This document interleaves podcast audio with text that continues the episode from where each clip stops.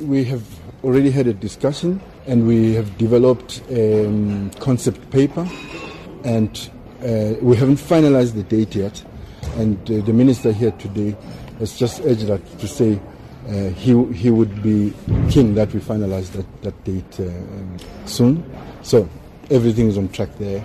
And we, we're actually working nicely with government uh, at the moment in planning the, the, the, the event.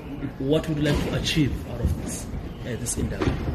As you, as you heard the minister, uh, the, the minister is very keen to see us improving the level of performance of football in general, but particularly of our national teams. Uh, as you as you said, it's possible for football to replicate what uh, rugby has done. So the purpose of Indaba is really to look at ways of how government and other key role players can contribute and support us in lifting the level of our football. And he's, he's very clear about that, that his role is to support federation. It is not to try and replace them. And that point of departure is great for us because now we're going to tell the minister these are our shortcomings and this is where you can help us improve our situation. And of course, uh, some of the shortcomings within us need to be improved.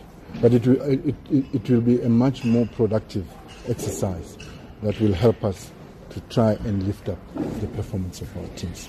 This is the meeting I'm talking about. We, we're just synchronizing diaries now, and we, we will then have, uh, have the, among others, that item on the referees as well. What is SAFA's take on the VAR um, in terms of the agency?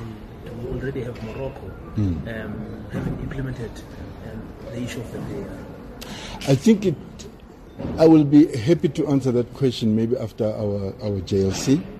Uh, I know uh, our team uh, within SAFA is looking at uh, the possibilities of VAR, but we, we are still a little bit far from, from make, taking a position to say yes, we're going to do VAR or no, we're, we're not going to do it.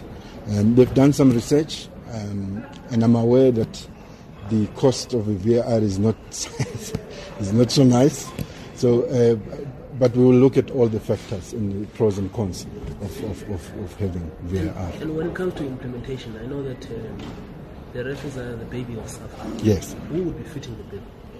I don't know. Uh, we, we're busy looking at those let's discuss that question after the, the JLC, after we've discussed generally about refereeing and how we can improve refereeing. How much, how much would VAR cost for the South African Football Association? I don't know, they, but they, they, they've told me a, lo- a rollout, for example, in Bra- Brazil has cost something like over 80 million rand. That's the kind of numbers you're looking at. Annually. Yes. Uh, It's actually one of the uh, items on the recovery plan. So it is definitely on the table. And I can also gladly say that we're setting up a joint liaison committee meeting with the PSL shortly. We're just trying to synchronize the diaries. And one of the items we will discuss there is, is, is, is the Super Cup.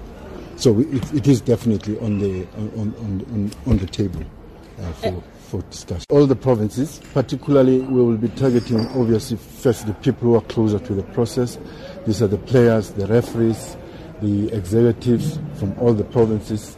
They we actually have given them a deadline that everybody should be on that system by the end of June next year.